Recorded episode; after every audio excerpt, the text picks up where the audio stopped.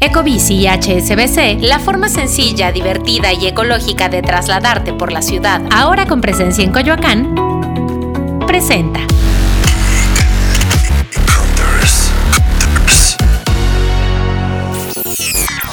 Hola Geek Hunters, soy Erendira Reyes y hoy traigo un cuestionamiento para ustedes. ¿Les gusta la inteligencia artificial amigable o que se mantenga como un servicio automatizado? O sea, que no se sienta tan humana. Bueno, por la oportunidad.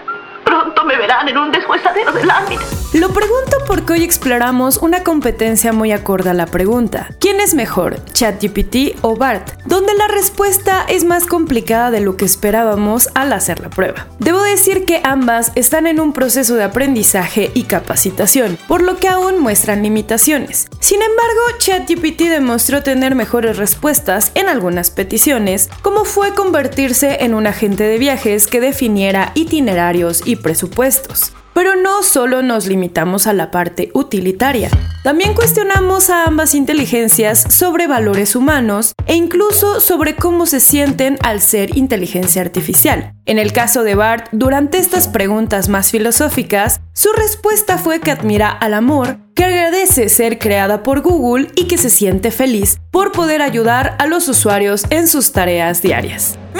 ChatGPT tiene respuestas más concretas y constantemente se detiene a decirte que es una inteligencia artificial, por lo que las preguntas filosóficas o de identidad deben estar enfocadas en los humanos, pues su labor es apoyar en la búsqueda de información, no es definir en lo que piensa o valora, pues tiene limitaciones.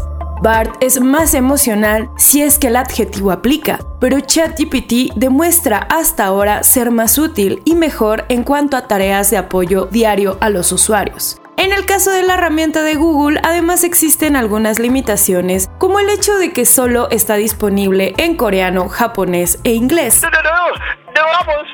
Además de tener una interfaz más cargada y no sencilla y simple como la de OpenAI. Lo que también es un hecho en la actualidad es que por haber llegado primero, ChatGPT tiene una base de usuarios mayor, pues tan solo en tres meses logró llegar a más de 100 millones de usuarios. Una tarea que empresas como Netflix les tocó años llegar. Y aunque en ambos casos es posible interactuar en inglés, la opción de OpenAI ya empieza a ser entrenado en español mexicano, algo que podrá sofisticar su uso en el futuro próximo.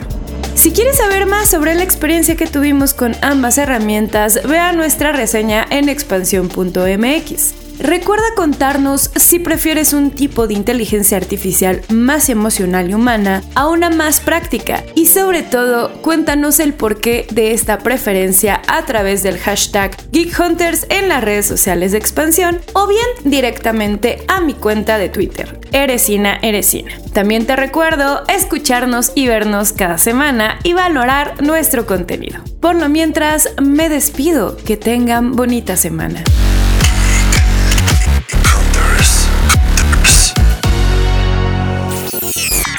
Ecobici y HSBC, la forma sencilla, divertida y ecológica de trasladarte por la ciudad, ahora con presencia en Coyoacán, presentó.